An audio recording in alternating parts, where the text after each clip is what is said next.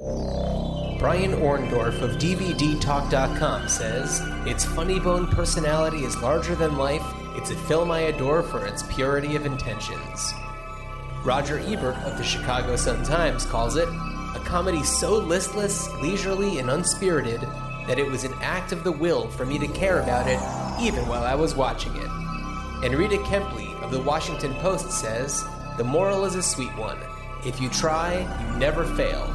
The world is graded on a curve. On this episode of Ruined Childhoods, we decide the fate of summer school.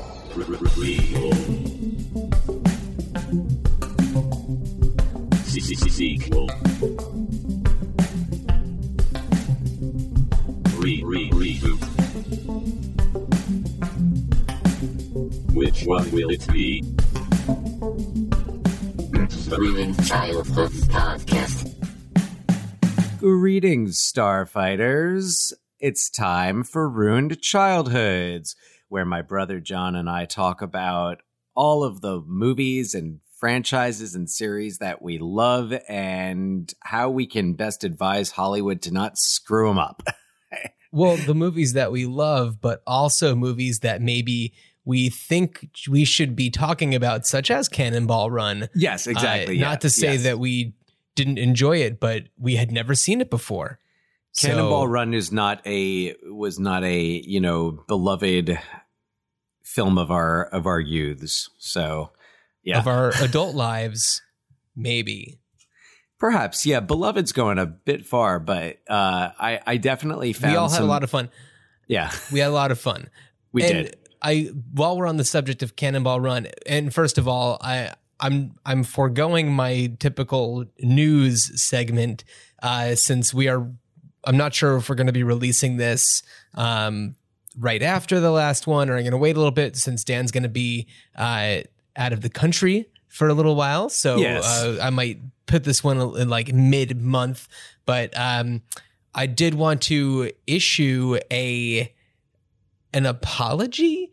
I feel like we slacked a little bit on not giving all, uh, enough information because there was a cannonball run and we talked about a script being written by um, Thomas Lennon and Ben Garant, but there Yeah. had been something actually in the works that I mean must have just fizzled away. I've already forgotten who was involved. it was Etan Cohen.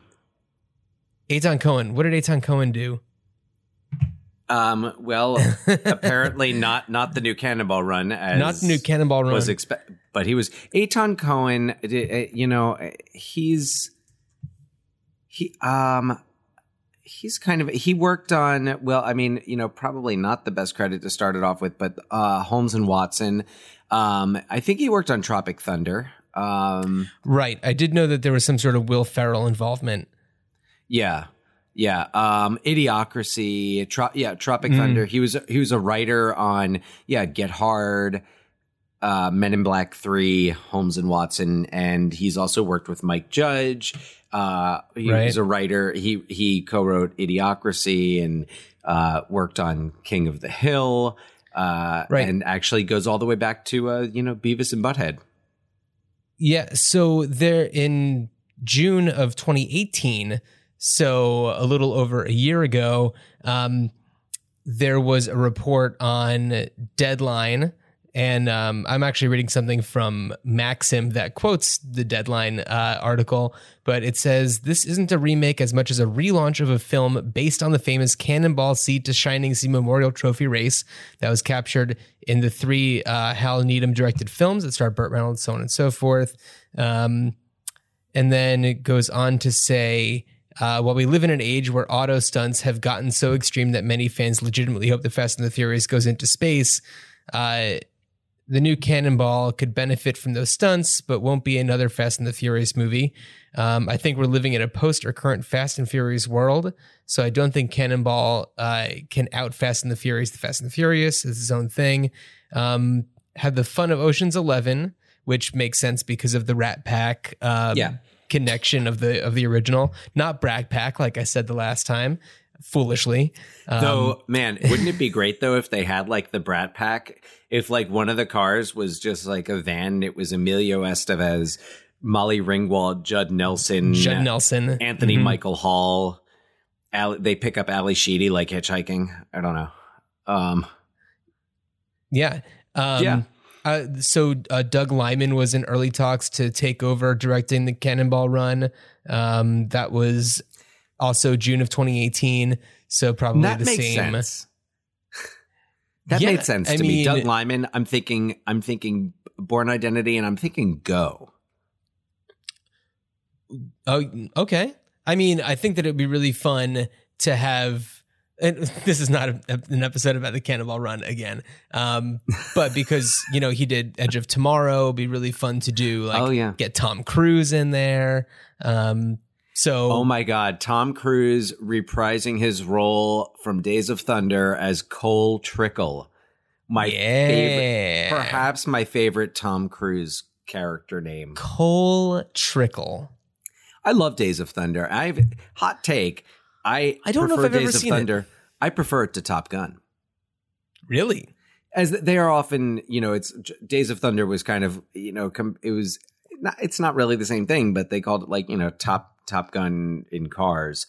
But I always preferred Days of Thunder. Um I liked the cast more. I thought the, the pacing was better. I thought the the cars I found the cars more exciting than the planes.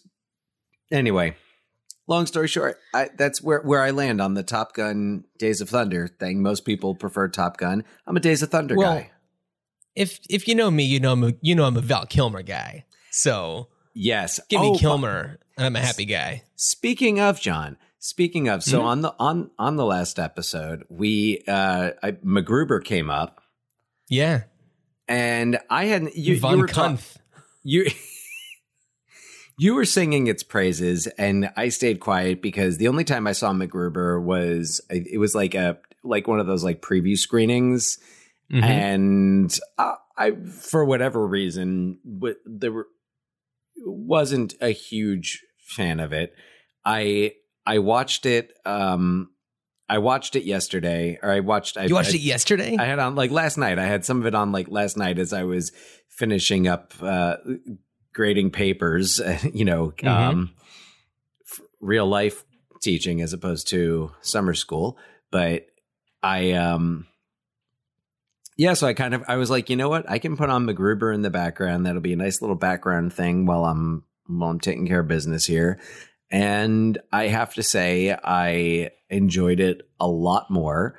I definitely appreciated a lot more about uh, Will Forte's performance and about the Yeah. the screenplay.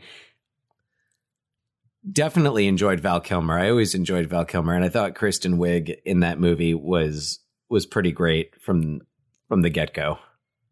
Okay, so for me, nothing is better than his obsession with tracking down the person who drives the car with the license plate like KFBR 392 or whatever it is, the guy who like makes fun of his car and he Yeah. is just his notebooks are filled with the guy's license plate number and he's just obsessed with this.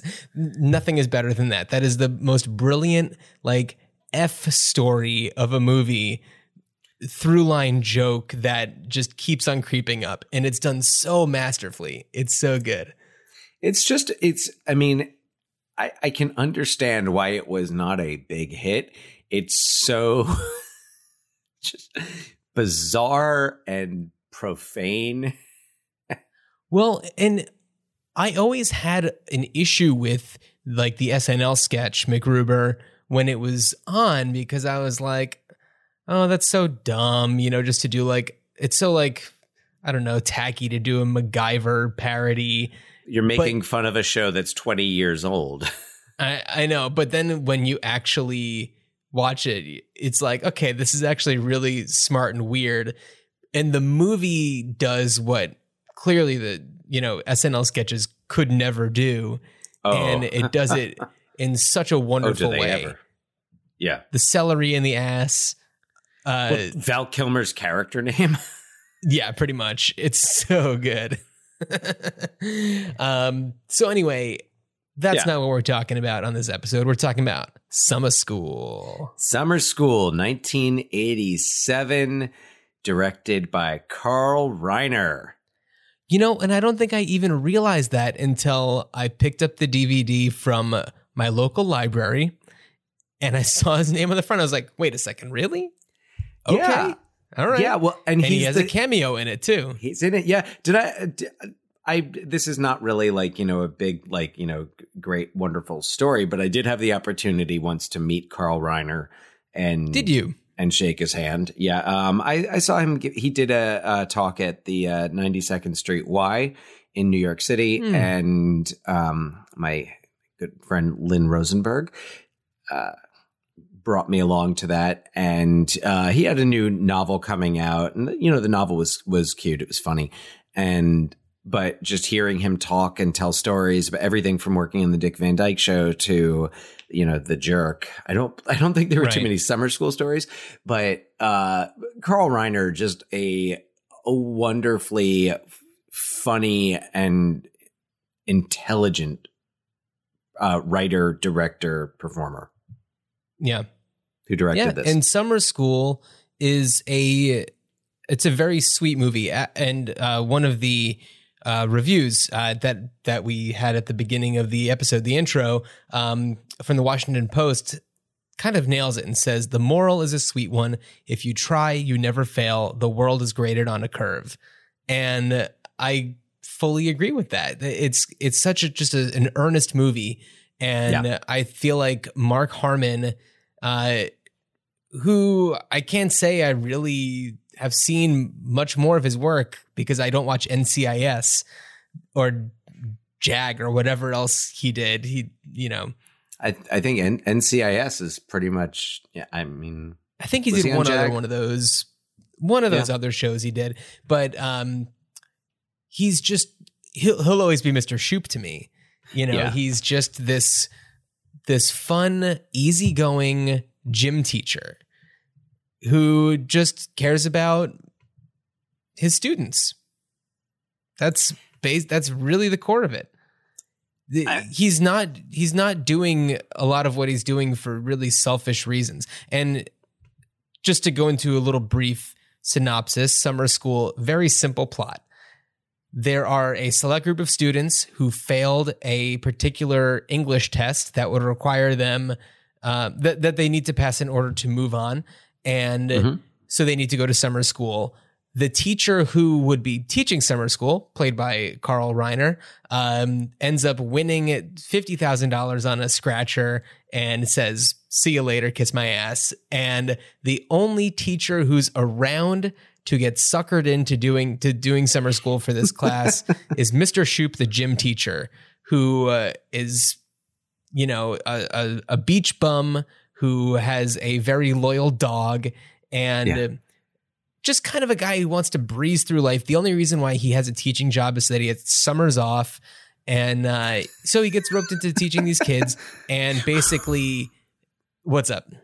which is i think it's so funny because he says that you find that out as he says this to the assistant principal which is funny because when i heard that the first thing i thought was oh he must have tenure and then like the next line was you need my recommendation for tenure so i was like Yeah. damn Yeah. uh, Uh, so it just like ties up that question right away.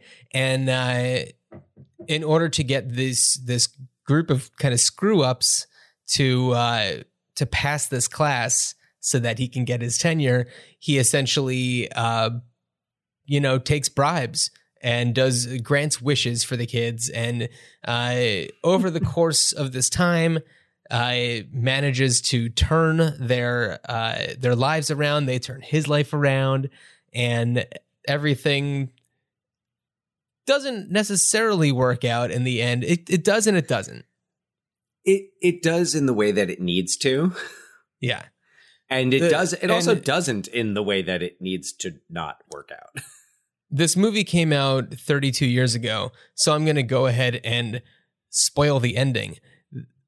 Pretty much everyone in the class fails, but Mr. Shoop proves that they did accomplish something because of the improvement in their grades. Like some of them went from like an 18 to getting like a 54. And it's, you know, just like looking at to see how well they improved. And the parents are in there and they're saying, um, you know, this is the first time I've ever seen my kid study. And it Mhm. brought me to tears. Like that is what gets the principal to go ahead and grant the tenure and I, I don't know if he's giving the kids another chance to take the test or what exactly is going on there, but One of them definitely. Rhonda, Oh, the one, the one who went into labor during the during the test, yeah. gets a uh, And- And I gotta say, this the group of students, it's they're they're wonderful. It's such a great cast. Um, you have the the two horror movie junkies, uh, who you know they're teenage delinquents, but they are nice kids. yeah, You know, they're good. They're good Chainsaw kids. and Dave. they just spend all of their time watching horror movies, especially like gory, like Te- Texas Chainsaw Massacre, and Mm-hmm. they just that's all they they care about. And I and I feel like we I, They care about one like other we- thing. Oh they also yeah, care about the foreign exchange student. yes, yes. The uh, yeah the busty foreign exchange student, um, who shows up. So, um, but yeah, they are, and I feel like a lot of the kids in this are types that I felt like I knew. Like th- like Chainsaw Yeah. and Dave, the two guys who love Texas Chainsaw Massacre, like I remember that like the the guys I knew in high school who who were like that. Yeah. You know, I mean they didn't like you know, fail fail out, but you know, I remember the guys who were like, you know, who would have uh, you know the bootleg VHS tapes of never like the the director's cut of Army of Darkness or Right. you, you know whatever. Yeah. Another thing another thing to note is that this group of students, they all get along. There's never any fighting amongst them. Um, in fact, the the one kid who's like the football player, um, Kevin, he ends up dating the the girl who's pregnant. Mhm. You know, and it's just like a, a nice little con- connection they have. They don't go over the top with it, and it's just like, hey, we get along with each other. We should go out. Like they just start, they form a relationship. He becomes her Lamaze coach. Um, the Pam, played by Courtney Thorne Smith in a very early role, um, she has this infatuation with uh, with Mr. Shoop, and he never crosses a line, and she never forces him to cross the line. I mean, the yes, okay, the line is crossed that she moves in with him. Well, he crosses the line with everyone by hosting a party in which high school Yeah. students are drinking. So Right. let's. I figure we'll. I'll get to the teacher's perspective on it, but yeah, no, no, no, no, no. There is, yeah, but uh, also, I mean, Courtney Thorne Smith. This was also so. Summer of 1987 was, I kind of her breakout summer because she was in this, and she also had a featured role in Revenge of the Nerds 2, Nerds That's in right. Paradise, Mm-hmm. That's playing, right. uh, yeah, Lewis's love interest in that. Yeah. But I think she's got much more to work with here. Yeah. Oh, for sure. Um, and then there's uh, the character Alan Eakian, the kind of the geek who's not smart. Um, he's got this really high pitched voice, and it's kind of funny because you would expect that he would just get picked on the whole time, but he doesn't. Uh, you know, people encourage him to, you know, just kind of do his thing. And actually, um, Richard Steven Horvitz, who who plays the character, he has done a lot of like cartoon voices. He was the voice of Invader Zim, if you remember that cartoon from the early Oh. 2000s. Um, yeah, so much respect to Richard Steven Horvitz for playing that role so well.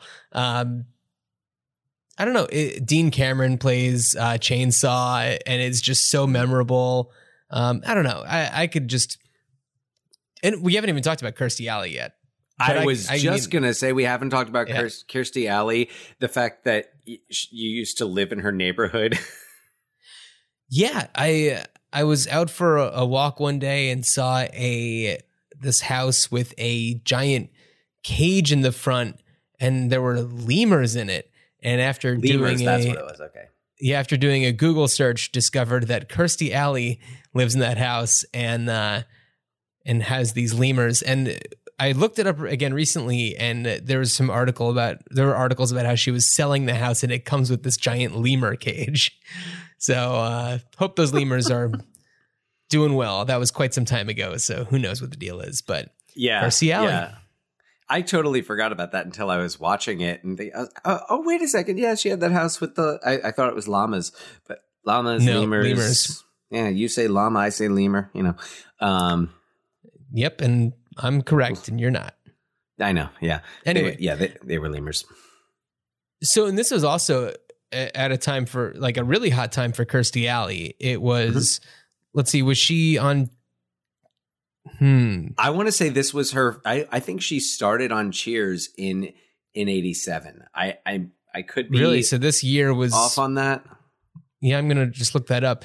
Uh, and this was then, of course, before the like Look Who's Talking movies. Um, Post. Star Trek Two. right, that was '82. Yeah. Um, do, do, do, do, do, do, do, do, do. Cheers. Cheers, because she was on the she was the original. Yeah, so she was '87. She was. Yeah, she was not the. Yeah, she took over for uh for Shelley Long. Yeah. So, yep, 87. So, uh before that yeah, she was not I mean, she was in TV shows and uh you know, she was in the movie Blind Date in 84. Um, oh, this is crazy. So she was in this TV movie Prince of Bel Air that Mark Harmon was also in. Oh, no way. Yeah. Well, how about that? Um, but so she plays the real teacher. She's a history teacher that's doing a summer school for AP students next door. So she kind of helps him become a good teacher and they form a a friendship even though he's kind of hounding her to uh, go out with him although she is going out with the vice principal mr gibbs um, who's a total dweeb what's up a love a love triangle that I found very similar to Back to School, the Rodney Dangerfield, Mm. Sally Kellerman, and and also I, I think what made me think of it was the like the guy's name is Philip in both of them. Oh, The uh, Paxton Whitehead character in Back to School is Philip, and it's like Philip in this, and like the way that she just said it, I was like, oh wait a second, this is just like Back to School, just in that Wow. I did of it. not even pick up on that. the fact that it's just That's- these two polar opposite guys. The one's a total tight ass, and the other one is the other end of the spectrum. And so back to school was 86. Um, trying to see if there were any the same like writers or anything. Well, I, don't think so. I think though. Harold Ra- No. Harold Ramis wrote Back to School. I think. Right, but there was a, a bunch of other writers. I mean, just checking to see if there's any ties, but I don't think so. No. Um, but that is a funny common thread. I wonder if uh, they, you know, were just like, what do we call that character? And then Back to School comes out, and it's like, man, we'll just call him the same name as that guy. Yeah, I mean, I don't know. There's probably no connect. It's like you know how we were talking about like Dick Tracy and Batman, got- kind of like had similar, like kind of filled similar places in the like movie calendar, and also Right. had similar plots. I, I don't think I think it's a coincidence, but it's just funny because I was like, "Hey, uh, reminds me back to school, which I love. So Back to School is great. Um, so, Dan, Mm. let's talk about how you are a teacher and have taught summer school. Let's get I- into it.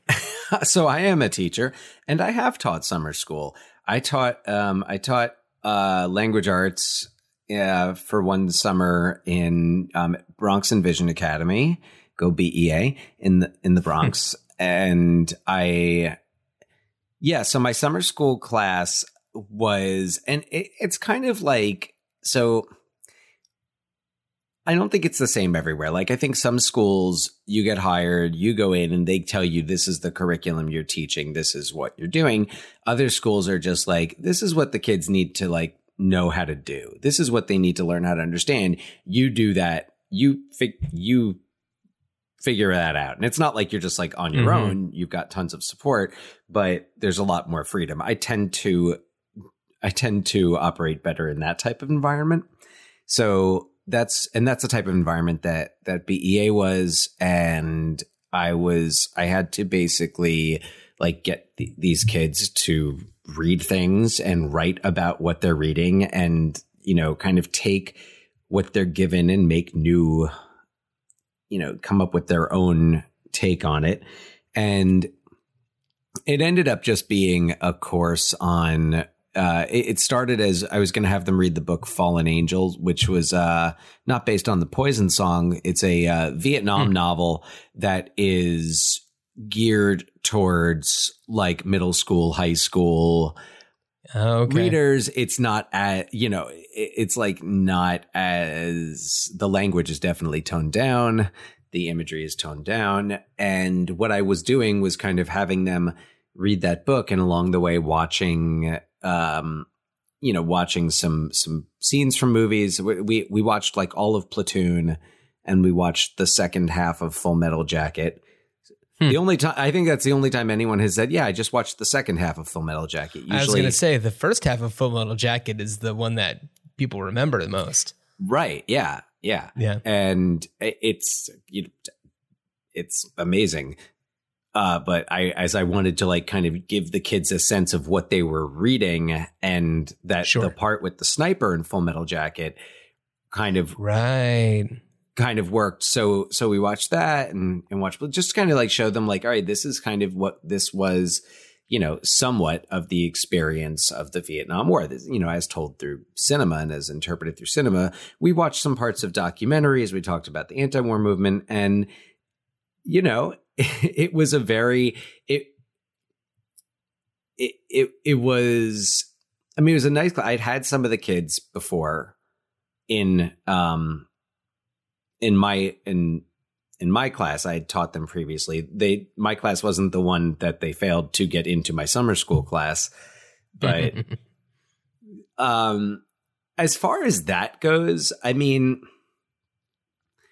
there's not i, feel like ta- comparing summer school to the movie summer school and the teaching that goes on to it eh, that goes on it and i just everything that goes on it, it's it's a little more comparable to my like regular school experience the summer Yeah. school experience was very much i mean you know the it was you know the kids showed up. These were kids who probably most of them whom you know probably had inconsistent attendance and now it was like all right well now you have to show up every day for like three weeks or you have to show Yeah. up monday through thursday for three weeks. You think you can handle that? And they would and that was you know and you try to i guess there's there, again there's different philosophies of teaching and some philosophies are the like you're learning what i you're, you're doing what i give you to do. You have no choice in the matter. This is it. This is the program. You either get with it or you're here again. And then there's kind of the ah all right this isn't working. What else am i going to do? Which is how the that Vietnam class ended up being less about like writing about a novel and more about writing about the the war and writing about the it became much more based in nonfiction just because that's what was interesting the kids more. And I'm like, well, if my goals are I need to get them to read something and write about it, why don't I give them like, you know, hey, this is a, you know, an interview with a with a veteran about his experience Hoping Coming- you were going to say vampire. coming home, an interview with a vampire. Yes, Louis and Lestat, um, in Vietnam with Forrest Gump. Uh, Why not? Um, hey, the, talk about a, uh, a a sequel idea. it's a 1994 mashup. But what I did find, what I what I what I was really, I, this is the first time I've been watching summer school since I've started teaching, and I only started teaching s- seven years ago, so Mhm. really, really like full time. But the way that I came up, or the way that I was kind of trained, was to be responsive and to be responsive to student needs, which like Mr. Shoop really is. Yeah. And you also get you also get um you learn that you learn about relationship building. Like there's this like some new teachers here like don't smile don't smile in front of the class before Thanksgiving break. Like let them know you're serious. Don't let down your guard. You know, be Is that a real thing? that's a real I, I don't think it is anymore. I don't know how many it's certainly where where I went, Pace University did not like that that was the that was like okay, like some people say that and that's a bad idea. And here's why that's a bad idea. Um but I think there are some people that believe that. I'm sure I've worked with people who believe that and I it's just that's again not not me, not the way I do things. And So, what I want to know though is did you teach any of your students how to drive? not in the way that Mr. Shoop does with Denise. Though, by the way, and I should and I should say this because I know I I said it about like Chainsaw and Dave, but I have had students that ha- like these. ca- What got me about this was the like believability of so Mhm. much of it and so many of these characters because I've had kids that almost every one of those characters reminded me of Yeah. like I've had the kids who were like so focused on sports that that nothing else mattered. I didn't have anyone who I don't I don't think I've had anyone who's who stripped though. I don't knows? know. who knows? Um uh Well, and just going back to Denise, it's like the um the the part of her character that's probably very relatable is her dyslexia. That's probably Yeah. something that's extremely common. Oh, and that's another, and but and that's another thing is that's and one thing I think we think like you know we watched this movie from 1987 and we think oh okay well they didn't really know as much then and now I'm sure she would get help much sooner. Mm, not necessarily. Like if Maybe you're not, not, at going, Oceanfront High. not in Oceanfront High. If you're going to public school, if you're going to, to a public school that's not in a more affluent area, um, chances are there are a lot of kids who already receive special services, and there are a lot of kids who need them but aren't classified. So someone like Denise, who, like they say, you know, she slipped through the cracks.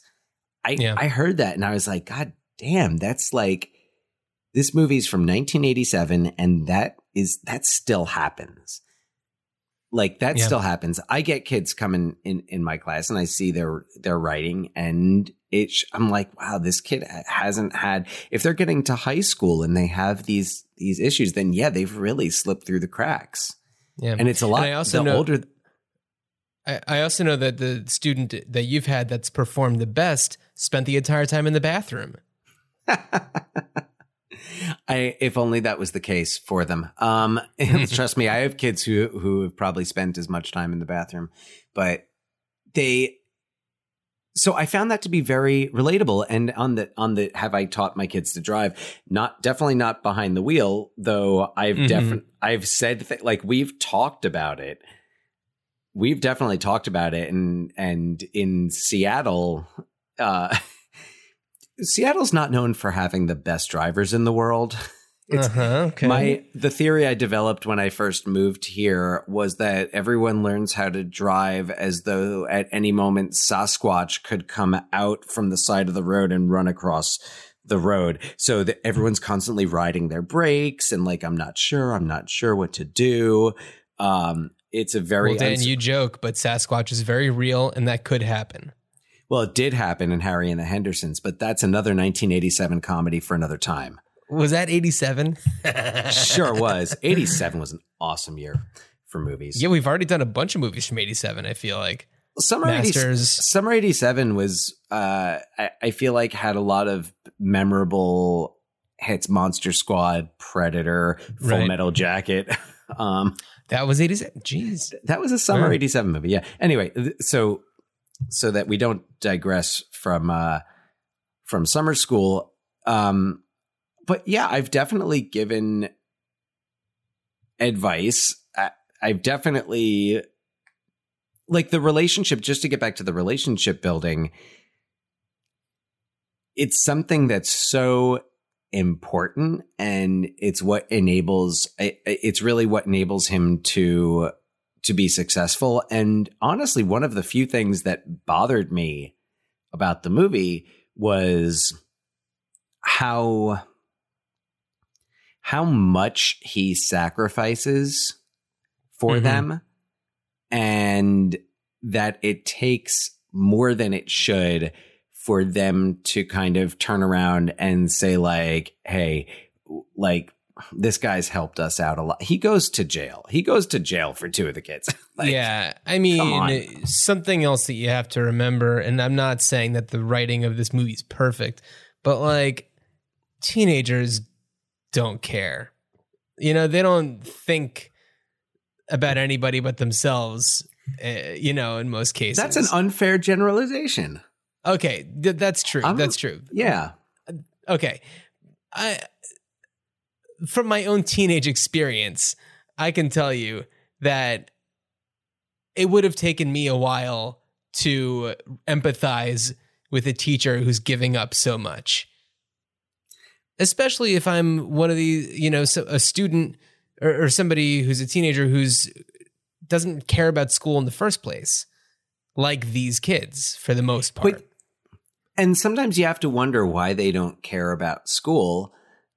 And i honest i feel like a lot of what i hear about teachers i, I think more teachers need to maybe not be as afraid to be more mr shoop i'm Yeah. not saying i'm not saying take him to the petting zoo but, Right.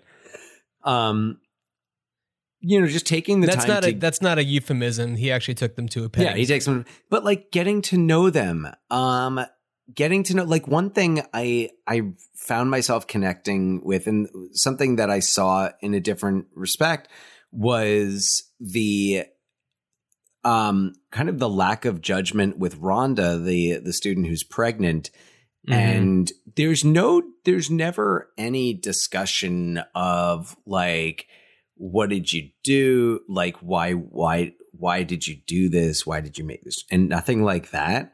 It just is. which is so i mean but that's honestly it's like that's what you do. Like you don't when you have a kid who's in a situation like that the last thing you want to do is alienate them Mm-hmm. by judging them trust me that kid has already received any all the judgment they could get they've Yeah. they've most likely gotten it already so and from people whose opinions matter to them more than yours as their teacher but um you know as i mean I, i've had students who were pregnant i've had students who already had kids Oh yeah, yeah and yeah. like you know what are you gonna you know it's like they have the kid you want them to show up to class you like you you first of all have to appreciate that they're there because having a kid is hard and it's exhausting and it's exhausting and hard when you're an adult i can only imagine if you're 16 Right. 17 18 whatever like if you're showing up if you're still showing up to school even especially after missing because these kids you know some of them miss a, a whole year of school or a half a year of school Right. having these babies and then for them to come back knowing that they're behind knowing that all the other kids are you know they know this about them Right. like that's so challenging so you have to just kind of first acknowledge the fact that they showed up Yeah. It's like that's awesome. Like and you and and and and what he says about the improvement is so is so spot on. And i think parents i mean not every parent you're gonna have parents who jump down the teacher's throat for for kids uh, whatever their shortcomings are academically. But like the parents really going to bat for him is like I think th- I, I've seen a lot of that. I've seen. I mean, we we all you know we hear horror stories about the parents who who call or who come in and say, "Why didn't like you know why didn't my kid get an A on this and why didn't this Right. happen and why didn't that happen?" But really, like the majority of the parents that that I've worked with, all they want to do is know how they can help their kid And a lot Right. of times, and and honestly, it's like it's not necessarily about the grade, but it's about how the kid feels about themselves. And if you,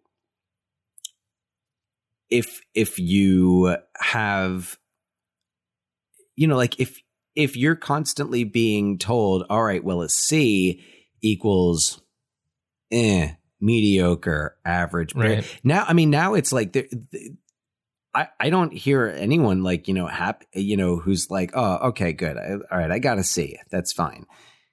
But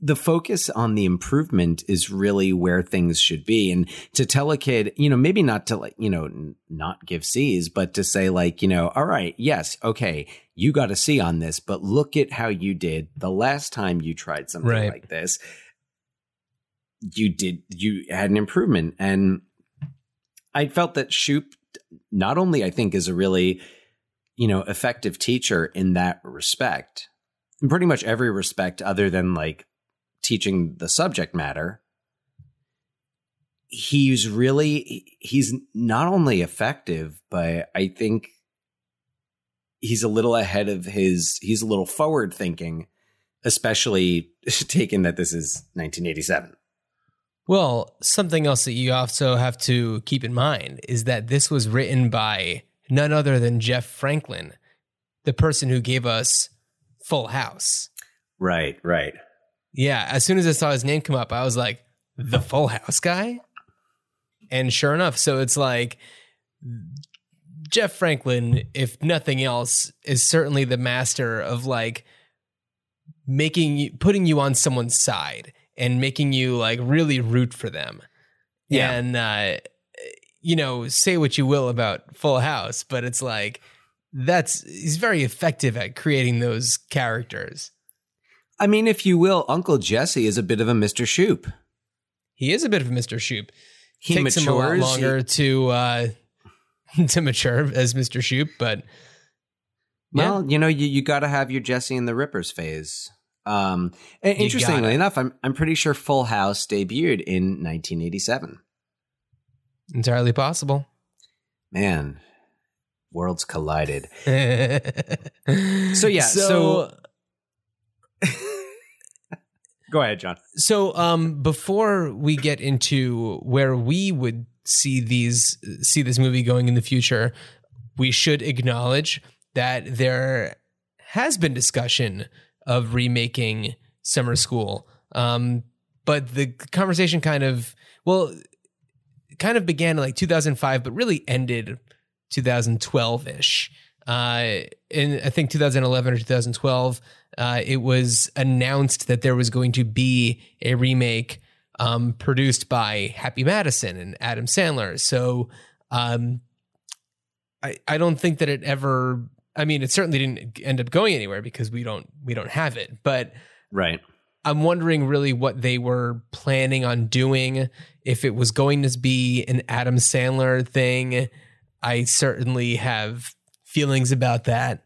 Um, but I could see how somebody like Adam Sandler could get this type of movie going. Um, Yeah. I would be nervous about exactly how it would be dealt with, considering the style of humor that his movies tend to take. Um, and I I feel like it would have actually made for a really good like Happy Madison production 15 years ago, 20 Yeah. years ago. Um, you know, like in that, you know, let's take Adam Sandler and put him with whether it's a you know, jo- Joey Lauren Adams, Drew Barrymore, Right. hmm whoever.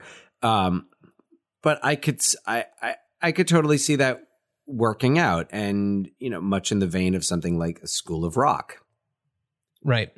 which is which bears a lot of similarity to it. Another and and uh, another. I think similarity a little not exactly a like sequel or anything related to this but um if you if you're familiar with the series I know we we've talked about it before but uh for those of you listening if you're familiar with the series AP Bio which Right. stars Gl- Glenn Howerton as a as a teacher he I found a lot of even though this the storyline is different and the kids are very different. I found a lot of commonality in how he connects with the students and Uh-huh. how he also just avoids teaching them. But- yeah, Yeah. I, I- I, I- thought I a agree lot with of you. yeah. I know. I agree with you in that had this been made Happy Madison 20 years ago, uh, 15 years ago, rather, where it, it could have, he would have been more age appropriate to play that type of gym teacher character. Also put him with, you know, Drew Barrymore as the Kirstie Alley. I could have seen that, but now I just, I feel like it would just get lost in the shuffle and wouldn't stick, especially if it was Adam Sandler. Yeah. Yeah. And I know we talked about Too old. Well, we and we talked about it in term. We talked about Happy Madison in terms of Cannonball Run, which Yeah. I think is a, is a remake or reboot that I think just would fit th- that very well. And Sure. but but I agree with you. Summer School is not. It's not something that I would just want to that I would want to see. Just kind of a, a remake and then you know little to no you know fanfare around it Right.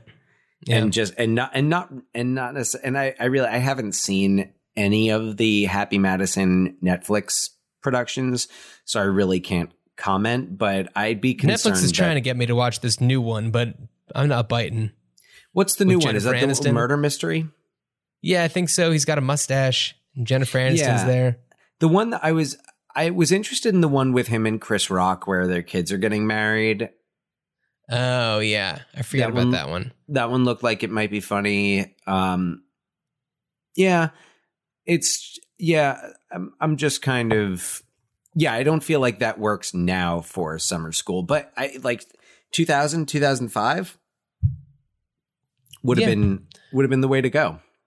So, what what would you do with summer school? Oh well, first of all, remake Yeah, A- absolutely. Um, remake. Uh, you know, I I don't really see another another way to go with it. I don't think a sequel where like they all come back for their reunion or like Mr. Shoop's retirement or something is going to work. the only way I could see it working is if David Lee Roth and Sean Penn have a Mamma Mia scenario with the baby that was up for adoption, Rhonda's baby, because as she states, the father could either be David Lee Roth, but he's always on tour, or Sean Penn, but she didn't want to upset Madonna. Was it Madonna at the time? it was Who at was the time it was Madonna. Yeah, Yeah. Yeah. So uh, get a little Mamma Mia situation going. you could the probably get Sean. child. You probably get Sean Penn to be in it. And I don't know. Maybe instead of the songs of ABBA, it could be like Ace of Base. Well, why couldn't it be the songs of Van Halen?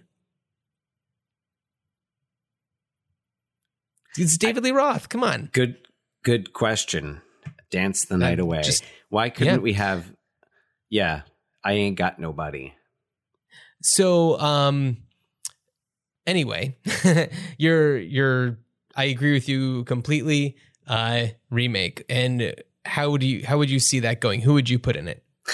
Well, first of all, um, I I would I would definitely probably remove the scenes where Mr. Shoop hosts a house party and lays on his bed with one of his students and has one of his students move in. Sixteen year old.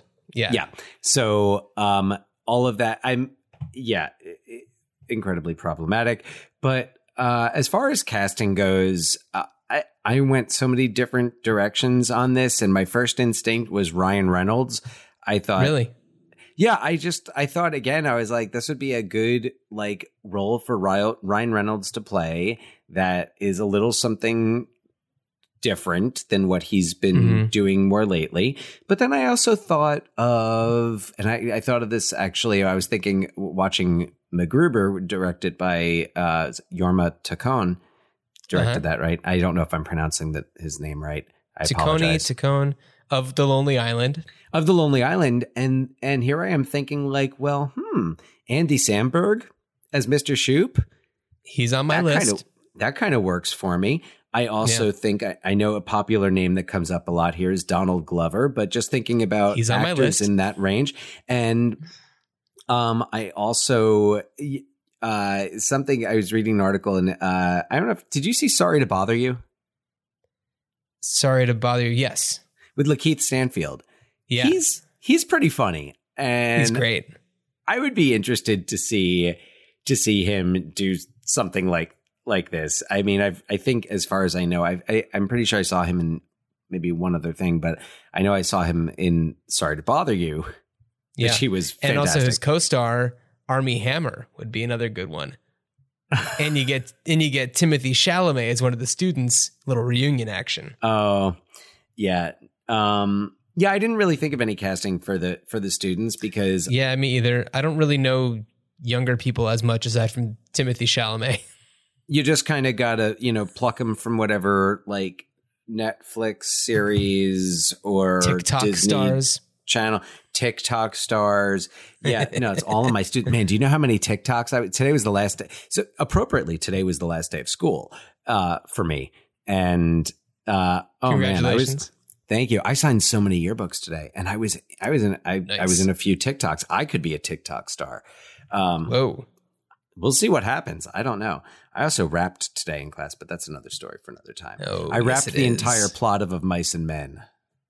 Oh my god, you love of mice, of mice and men. I do love Of Mice and Men. It is a fucking wonderful book. Um, but yeah, so that's kind of that. Those are like the, so that was kind of my big my top four for Shoop, and then also the I, I don't have him on my list, but uh, we were talking Dax Shepard Mhm. last time, and I was like, oh, that would be a nice, fun little Dax Shepard Kristen Bell combo. Yeah, could be. Um, the the people that I had on my list, um, Jason Segel. So I had Jason Segel on my first list. Uh huh. You had a And first then- list. J- Jason Jason Segel was was on the first draft of the list, and then I remembered I, I thought about the movie Bad Teacher, Bad teacher. Yeah. which I like, but he's in that basically playing a gym teacher who oh, is he a gym teacher? I never Like- saw it. yeah um yeah I say it's not bad it's pretty funny um but yeah he plays a it's it's I was like it's like close enough and I don't like I don't think anyone's gonna think like oh yeah but what about Bad Teacher it, yeah. So, but Jason Jason Segel, I, I thought would be would definitely be a, a great choice. All right, here's another one. Kate McKinnon. Oh, Kate McKinnon as She'd be an awesome shoop. yeah, yeah, yeah. I, she's Um, she's she's pretty great. Yeah, she, as far as I'm concerned, can do anything. Uh, I've got Justin Long. Justin, Long- what about Ilana Glazer? Ooh, Ilana Glazer could be really interesting. Yeah, like I've only seen a few episodes of Broad City, but I think it's hilarious. You've only seen a few episodes. It's so good. I know, I know. The ones I've seen, I've I've laughed my ass off at. But Yeah. I just thought Um, about that. I was like, oh, Lana, she could, she pulls. I think I'm thinking. I hope I'm not getting them confused, but I think I'm thinking of of the the one who I'm thinking of. With the curly hair. that made yes, Yes. perfect. Yes. So, good. um, yeah, I don't know. I mean, that's I I never really think to go to her, but I don't know why not.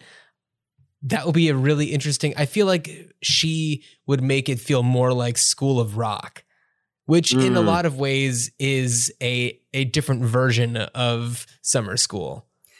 Yeah, well, I think the the big thing between like School of Rock and AP Bio, the difference between that and summer school is those are about like the the like the the quote unquote honors kids, Yeah. the AP kids, and yeah, I think what I like about summer school is it's like this this they represent I would say more of the student body. Another person that I had on my list, uh, Chris Evans. Love Chris Evans. I feel like Okay. he is due for a chance to just do like another straight up comedy, But not another teen movie. but not and but Not yes, another, another, not teen another movie. teen movie. Yeah, no. Yes. And I feel like he would also he I feel like he would fit into the role of a gym teacher really well. Yeah. Yeah. Uh, and then finally, our one of our favorite go to is Mindy Kaling Yeah. Why not? because she works for anything. She does. Yeah. I mean, you could, and honestly, you could cast her as she could be Shoop. She could be, um, I'm blanking on the Kirstie Alley character's name. My mind was going to Pam, but that's the student. Yeah. Yeah. So, although that Uh, actually makes me think Jenna Fischer who would be a Robin Bishop. Robin. Right. Robin. Yeah. Yeah. So, yeah, I mean, I think that those those would all be great shoops. Um, I, I I thought of Justin Long because I was thinking about his character in the movie Accepted. Uh, kind of the the spirit of that character, I feel like could be pretty shoopy. Yeah. I could see it. I could see Justin Long. Yeah. Yeah. You could not? see Justin Long. Why not? in Summer School 2020. Summer School 2020. Um, now, and on the other end of it, I had a few uh, for the role of of Robin. I was kind of trying to think. You know who who I first of all Issa Rae. Oh yeah, So funny. that would be really and- good. And the and that Robin, like, she's not like this stuck up teacher. She's got like she does that whole thing with the gestures with the uh when she Oh, yeah. they're like cursing and she comes in and she's like maybe learn some gestures and she does like the whole like you know dick in the mouth gesture and Right. it's kind of it's like oh okay yeah so i was like issa rae would be really good natalie morales um who i, I like Natalie, I like Natalie Morales a lot. yeah yeah she's good Uh, in everything. alison brie Oh, you know who would be a really interesting shoop? who Ben Schwartz.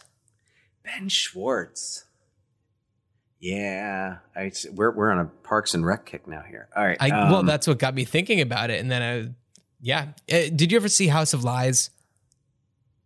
no no He's very The- good on House Don of Cheadle, Lies. yeah Yeah, once that show gets past being like, "Hey, we're gonna show boobs all the time," and then they start to actually Yeah. get more serious about stuff, that's when it gets, for me, really good. And um, Hmm. Ben Schwartz does some really awesome stuff in that show. So Great. Well, I like Ben Schwartz. Sure. Now, Mhm. who who are you thinking uh, for? Who did you have for the assistant principal? Uh, you know, I Philip. I didn't I didn't go ahead. I didn't like casting those, but the one person I was just thinking as I we were like kind of talking about it, Scoot McNairy. Oh, yeah. Scoot That would be McNairy, something who is in um, he was in Man of Steel. He was on *Halt and Catch Fire*. He's in everything, and He's mon- everyone's certain- monsters. he's in everything. Yeah, he's in a lot. Scoop Mc, Scoop McNairy would be good. Yeah. Um, my first thought, my first, my first instinct was Steve Carell, Oh, and Yeah, then thinking about, and then thinking about age, I was like, he might be a little old if we're gonna have the love Yeah. triangle thing. So Bradley Cooper, who hasn't, like, has he played an obnoxious character since Wedding Crashers? um, not to my knowledge. Like a character who's meant to be obnoxious. I'm sure people have found Right. some of his characters to be obnoxious, but like I feel like he's always playing like either kind of the suave hero or the the nice guy or just, you know so, a sympathetic is Born. character or a Star is Born. Yeah, Yeah. he's in The Shallow.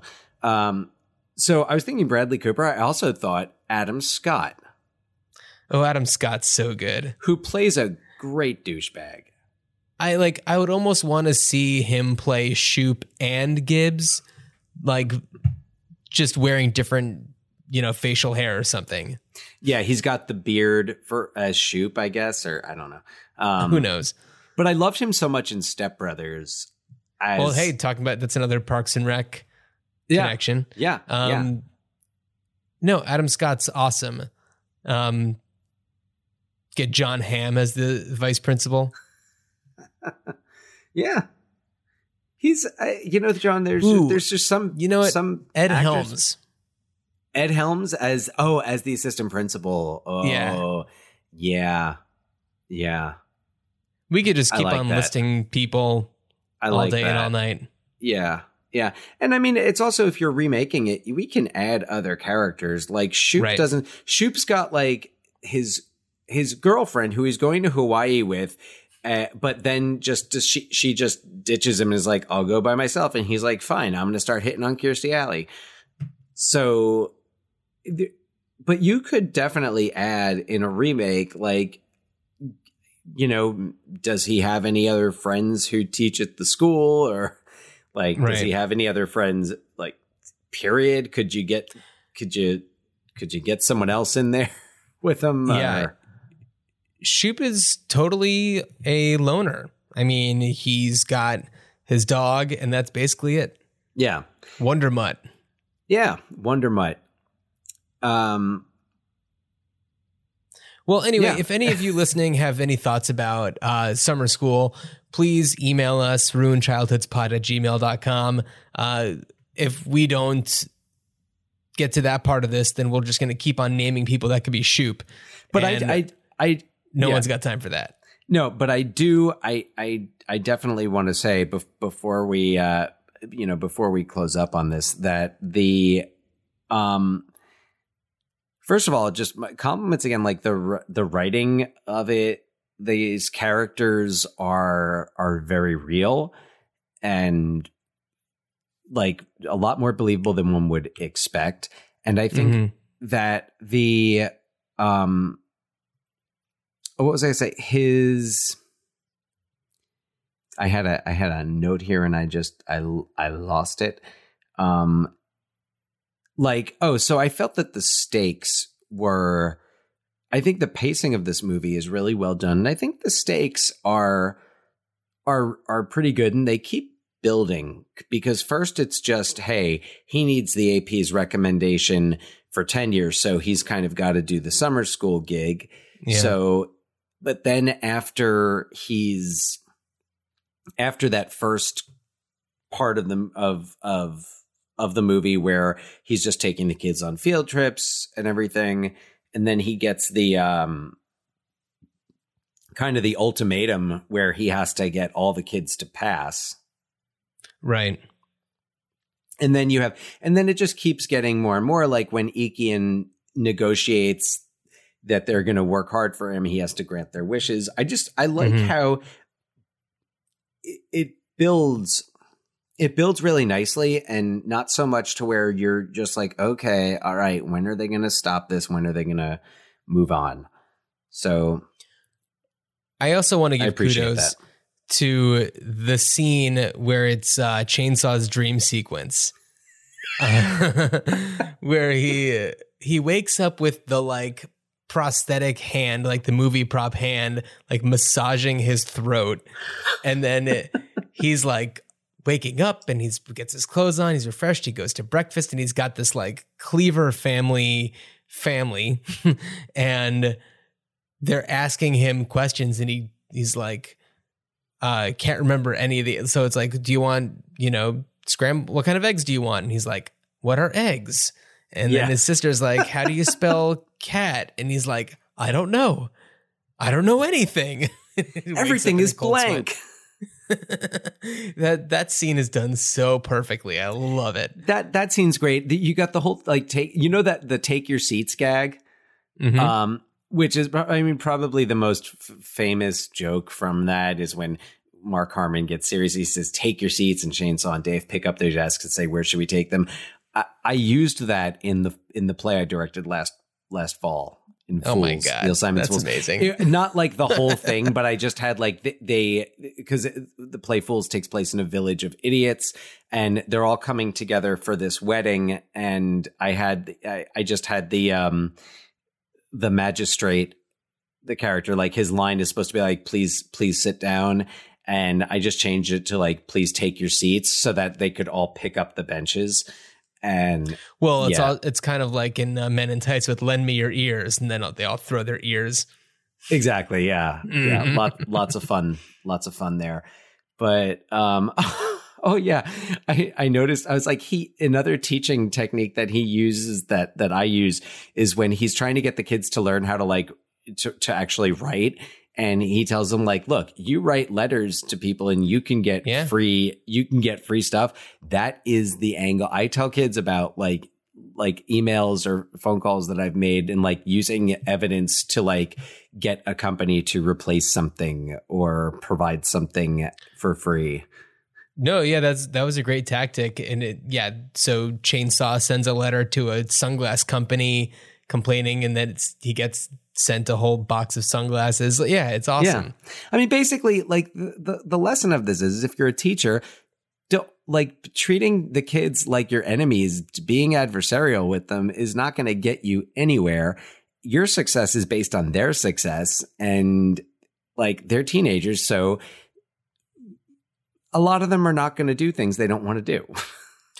Well, one thing that I feel like I know we keep on talking about it. I feel like a missed opportunity of summer school, considering how Chainsaw and Dave are so drawn to these movies and are clearly really talented at makeup and special effects. They have that scene where they have like the other teacher coming in to replace Shoop, and it's like a horror scene in there where they're hanging from the ceiling and they've got eyeballs coming, you know, coming out and blood's everywhere.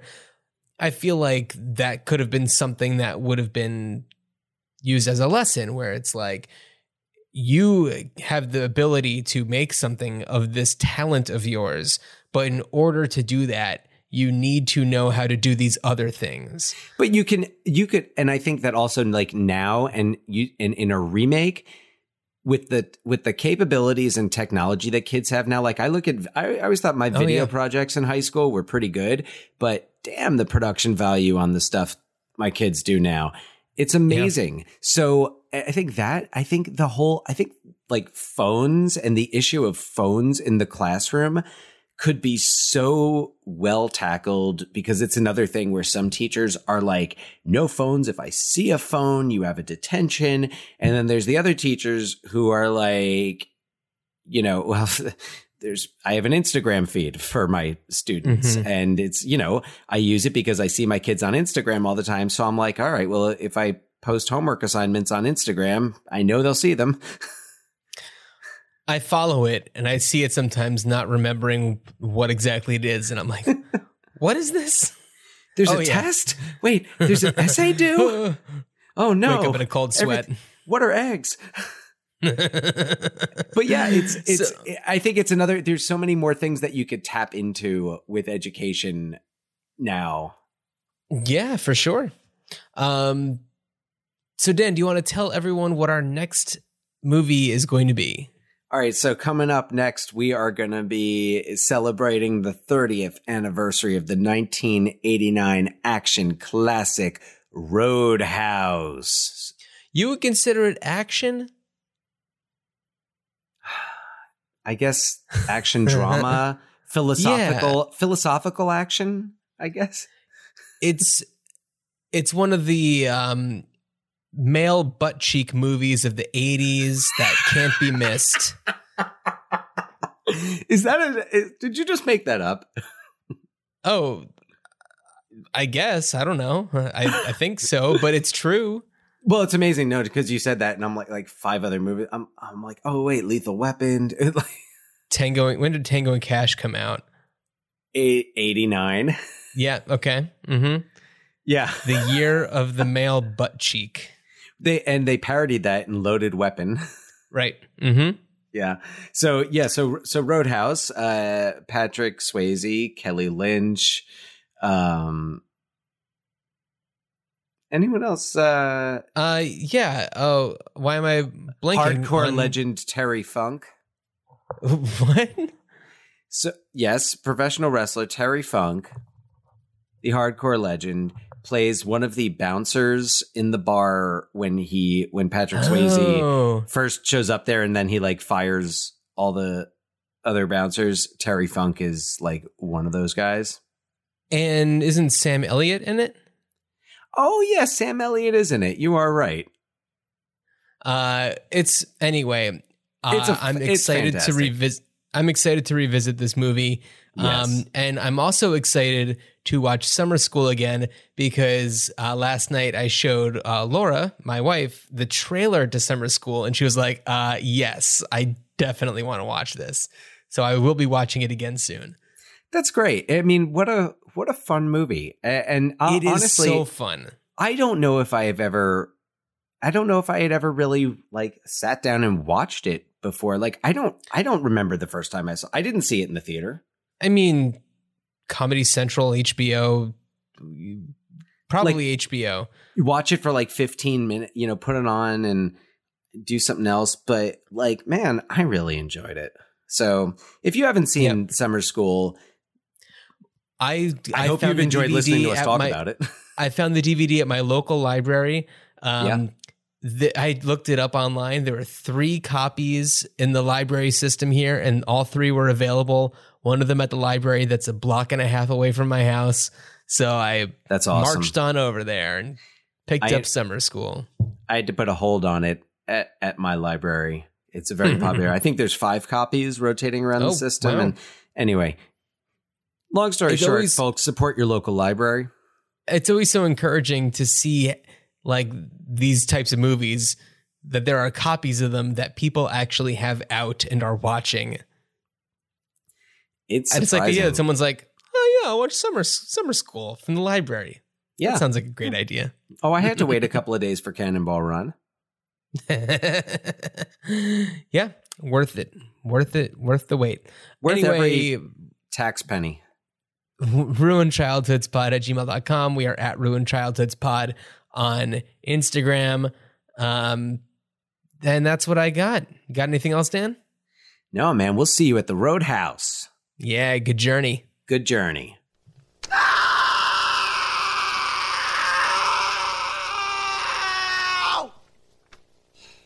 Tension breaker had to be done. Good luck, gang. Ready? Begin.